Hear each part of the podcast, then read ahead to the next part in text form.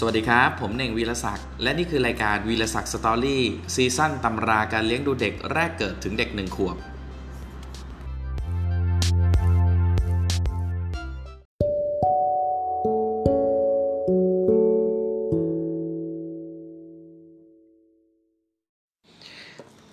ถ้าลูกคุณมีอาการ 4 หัวข้อนี้ต้องฟังครับ 1. โรคร้องจ้ากระทันหัน 2. โรคลำไส้กลืนกัน 3. ตาผิดปกติ 4. เป็นหวัดสำหรับอาการของร้องจ้ากระทันหันนะครับ เมื่อเด็กทารกเนี่ยอยู่ดีๆ ร้องไห้จ้าขึ้นมาอย่างกระทันหัน ส่วนใหญ่จะเป็นเพราะปวดท้อง ในบรรดาโรคปวดท้องของเด็กมีโรคร้ายแรงคือ โรคลำไส้กลืนกัน ซึ่งทำให้เกิดอาการลำไส้อุดตัน โรคนี้เกิดขึ้นในทารกอายุตั้งแต่ 4 เดือนขึ้นไป ถ้าเด็กเป็นโรคนี้แล้วปล่อยไว้ เด็กอาจจะเสียชีวิตได้ ถ้ารักษาเร็วก็อาจไม่ต้องผ่าตัด แต่ถ้าทิ้งไว้ระยะหนึ่งจะต้องผ่าตัดชะกะชะตากรรมของเด็ก เป็นเด็กที่เป็นโรคนี้ขึ้นอยู่กับความเอาใจใส่ของแม่จริงๆฮะ ถ้าคุณแม่รู้เร็วเด็กจะรอด และอาจไม่ต้องไปผ่าตัด แต่ถ้าคุณแม่ไม่รู้จักโรคนี้ อาจถึงแก่ชีวิตได้ ดังนั้นสำหรับคุณแม่ทุกคนอาจจะลืมเรื่องอะไรอะไรเสียก็ได้ แต่อย่าลืมเรื่องโรคลำไส้กลืนกันเป็นอันขาด อันนี้สำคัญมากนะครับ หน้าที่ของลำไส้คือทำการย่อยอาหารในขณะที่อาหารผ่านลำไส้ ถ้าลำไส้อุดตัน การจราจรก็ติดขัดอาหารผ่านไม่ได้ ลำไส้จะเคลื่อนตัวอย่างรุนแรงเพื่อให้อาหารผ่านทำให้เด็กรู้สึกปวดท้องมาก เมื่อทางไม่หายตันลำไส้ก็ต้องเคลื่อนตัวรุนแรงหลายครั้ง เมื่อเหนื่อยก็พักเป็นช่วงๆ อาการปวดท้องของเด็กจึงมีลักษณะเป็นช่วงๆ ปวดท้องสัก 2-3 นาทีถึง 4-5 นาที แล้วพัก 5-6 นาทีจึงเริ่มปวดใหม่ เป็นลูกคือซ้ำๆกันอย่างนี้หลายครั้ง เมื่ออยู่ดีๆ ลูกร้องจ้าขึ้นมา คุณแม่จะตกใจ พยายามปลอบโยนพาลูกไปนอกบ้านบ้าง ให้กินนมบ้าง แต่เด็กมักจะขัดขืนร้องดิ้นอยู่อย่างนั้นสัก 3-4 นาทีแล้วจะเงียบ ให้ถือของเล่นจะจับเล่น ให้กินนมก็กิน เงียบอยู่สักพัก 4-5 นาที คุณแม่นึกว่าไม่เป็นอะไรจะนั่งพัก กลับร้องจ้าขึ้นมาอีก เด็กจะงอขา เข้าหาท้องทำให้รู้ว่าปวดท้อง ถ้าเด็กร้องปวดท้องเป็นละลอกอย่างนี้ ส่วนใหญ่เป็นโรคลำไส้กลืนกัน เพราะโรคเด็กอย่างอื่นที่มีอาการอย่างนี้ไม่มี เมื่อเด็กร้องรุนแรงเป็นละลอกได้สักสองสาครั้ง จะอาเจียนนมที่เพิ่งกินเข้าไปออกพอมาเพราะลำไส้อุดตัน นมไหลไปไม่ได้จึงกลับออกมา เด็กบางคนอาจอาเจียนออกมาก่อนแล้วจึงร้องงองอจึงร้องงอหาย แต่เด็กจะร้องเป็นละลอกละลอกในช่วงที่ปวดท้องเหมือนกัน ลักษณะพิเศษอีกอย่างหนึ่งของโรคลำไส้กลืนกันคือ ไม่มีไข้ โดยเฉพาะในระยะแรก ถ้าปล่อยไว้จนเยื่อบุช่องท้องอักเสบจะมีไข้ เด็กบางคนปวดท้องมากจนหน้าเขียว แต่ไม่เป็นทุกคนไป ถ้าคุณสงสัยว่าลูกคุณเป็นโรคลำไส้กลืนกัน ต้องรีบพาไปโรงพยาบาลที่มีแผนกผ่าตัด พอถึงโรงพยาบาลต้องรีบบอกทันทีว่าสงสัยจะเป็นโรคลำไส้กลืนกัน อย่างไรก็ตามคุณแม่อย่ากกลัวโรคนี้จนถึงกับประสาทผวา พอลูกร้องตอนกลางคืนก็รีบวิ่งพาไปหาหมอทุกครั้ง ถ้าเด็กร้องจนอาเจียนออกมาแล้วนอนหลับไป ไม่ได้ร้องเป็นช่วงๆ ก็ไม่ใช่โรคลำไส้กลืนกัน ในกรณีที่เด็กร้องพร้อมกับมีไข้ ส่วนใหญ่จะเป็นโรคหูอักเสบ ถ้าเด็กร้องแล้วสวนทวารให้ปรากฏว่ามีลมออกมามาก เสร็จแล้วดูเด็กท่าทางสบายดี อาจเป็นเพราะมีแก๊สอยู่ชั่วขณะหนึ่ง เกี่ยวกับโรคลำไส้กลืนกันนี้ จะกล่าวถึงอย่างละเอียดในหัวข้อต่อไปนะครับโรคลำไส้กลืนกันในหัวข้อต่อไปคือ อาการที่ลำไส้ส่วนหนึ่ง ถูกกลืนเข้าไปอยู่ในลำไส้อีกส่วนหนึ่ง ส่วนที่เกิดบ่อยคือลำไส้เล็กตอนปลายถูกกลืนเข้าไปอยู่ในลำไส้ใหญ่ตอนบน ถ้าปล่อยเอาไว้ลำไส้ส่วนนั้นจะเน่าเป็นรู เพราะไม่มีเลือดไปเลี้ยงทำให้เกิดอาการเยื่อบุช่องท้องอักเสบถึงแก่ชีวิต โรคนี้มักจะเป็นในเด็กอายุตั้งแต่ 3 เดือนจนกระทั่งเด็กอายุเกินขวบขึ้นไป อัตราการเป็นจะน้อยลง ถ้าเด็กอยู่ดีๆ ร้องไห้จ้าขึ้นมากระทันหัน และแสดงอาการปวดท้อง วงเล็บเด็กจะงอขาขึ้น มาติดกับท้องวงเล็บ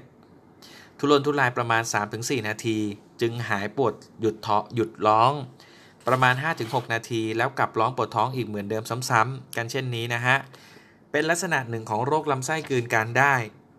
ในระยะในระยะเริ่ม ซึ่งอาการแบบนี้อาจเกิดจากสาเหตุอื่นได้ เช่น เด็กมีลมในลำไส้มากไป ถ้าสังเกตเห็นอาการนี้แต่แรก และยังร้องเป็นพักๆนานถึง 2-3 ชั่วโมง และมีอาการอาเจียน หรืออุจจาระเป็นมูกสีแดงๆ ควรไปหาแพทย์ แม้จะเป็นเวลากลางคืน โรคนี้ถ้าปล่อยไว้จนเกิน 12 ชั่วโมงแล้ว และบังเอิญเป็นโรคนี้อาจทำให้การรักษายุ่งยากมากขึ้น จะเป็นอันตรายได้ แต่เด็กที่ไม่ได้เป็นโรคนี้อาจร้องเป็นพักๆได้เช่นกัน ถ้า เรารู้ว่าเด็กเป็นโรคนี้ภายใน 6 ชั่วโมงแรก จริงๆ ก็คืออยากจะบอกว่าภายใน 2 ชั่วโมงแรกมากกว่านะฮะ หมอจะสวนแป้งเข้าไปทางก้น พร้อมกับฉายเอ็กซเรย์ดูลำไส้ ซึ่งมีโอกาสอยู่มากที่ลำไส้จะกลืนจะกลืนคืนสู่สภาพปกติในระหว่างนี้ ถ้าเลย 12 ชั่วโมงไปแล้ว จะต้องผ่าตัดรักษา แต่ถ้าเกิน 24 ชั่วโมงขึ้นไป ถึงแม้จะผ่าตัดก็อาจเป็นอันตรายได้ สิ่งสำคัญที่สุด ที่คุณจะต้องทำเมื่อลูกร้องแสดงอาการปวดท้องเป็นช่วงๆ ตามลักษณะของลำไส้กลืนกันคือ รีบพาเด็กไปโรงพยาบาลที่ผ่าตัดโดยเร็วที่สุด มีหลายรายที่อยู่ในระหว่างการเดินทาง รถกระเทือนไปมาทำให้ลำไส้กลับเข้าสู่สภาพปกติ เด็กเลยหายปวดท้องก็มี แต่ละกรณีที่เด็กหายจากโรคลำไส้กลืนกัน โดยไม่ต้องผ่าตัด วันรุ่งขึ้นจะให้กินอาหารตามปกติ ได้หรือไม่นั้นขึ้นอยู่กับว่าอาการที่เป็นมากน้อยเพียงไร หมอจะต้องแนะนำเป็นรายๆไป เด็กที่เป็นโรคลำไส้กลืนกันครั้งหนึ่งแล้ว ในบางกรณีอาจกลับขึ้นมาเป็นอีกครั้งก็ได้นะครับ หัวข้อต่อไปนะครับ หัวข้อตาผิดปกติเด็กบางคนเนี่ยซึ่งดูแล้วสงสัยว่าตาเข เมื่ออายุ 4-5 เดือนอาจเห็นชัดว่าตาเขมากขึ้น เด็กที่เป็นโรคผิวหนังผุพอง ทั้งที่หน้าและหัวอาจเป็นเม็ดที่เปลือกตาที่เรียกว่าตากุ้งยิง ถ้าทำการรักษาโรคผิวหนัง ตากุ้งยิงจะหายไปพร้อมกัน ถ้าในเด็กมีตาเยิ้มอยู่เสมอ ดูให้ดีๆ ขนตาล่างอาจแยงลูกตาอยู่ก็ได้นะฮะ เวลาเด็กตื่นเช้าขึ้นมามีขี้ตาเต็มตาจนลืมตาไม่ขึ้น ส่วนใหญ่มักจะเป็นโรคตาแดง คือเยื่อตาอักเสบเฉียบพลัน ต้องพาไปหาหมอตาจากสุแพทย์ เวลาพาไปหาหมอตา คุณแม่ต้องระวังการติดต่อโรคให้ดี เพราะโรคตาติดกันได้ง่ายมาก โดยเฉพาะที่ลูกบิดประตูมักมีเชื้อติดอยู่ กลับบ้านแล้วต้องล้างมือด้วยสบู่ให้สะอาด มิฉะนั้นจะติดเอาเชื้อโรคตาตัวอื่นมาอีก คุณแม่จะตาเจ็บไปอีกคน เด็กอายุ 4-5 เดือน ถึงแม้จะเป็นตาแดง อาการจะไม่หนัก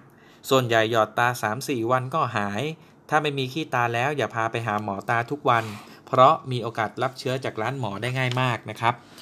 หัวข้อสุดท้ายนะฮะหัวข้อการเป็นหวัด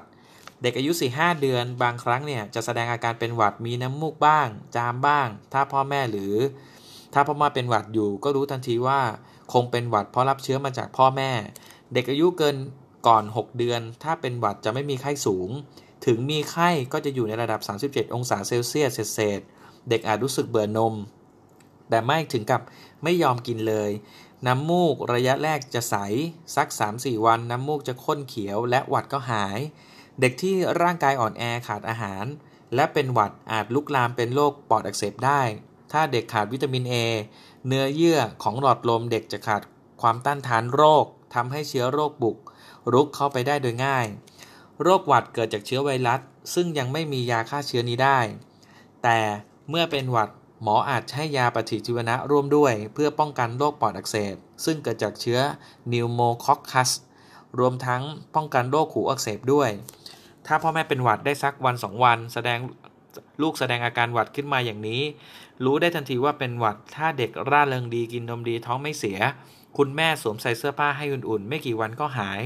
ถ้าเด็กไม่อยากนม ให้น้ำผลไม้แทน ระหว่างที่น้ำมูกไหลไม่ควรอาบน้ำให้ เช็ดตัวให้แทน เด็กที่เริ่มอาหารเสริมแล้ว ถ้าเด็กไม่ปฏิเสธก็ให้กินต่อไปตามปกติ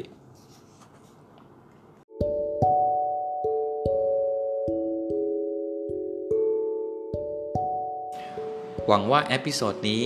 จะมีประโยชน์กับคุณพ่อคุณแม่มือใหม่ไม่มากก็น้อยนะครับ และพบกันใหม่ในตอนหน้าวันนี้ลาไปก่อน สวัสดีครับ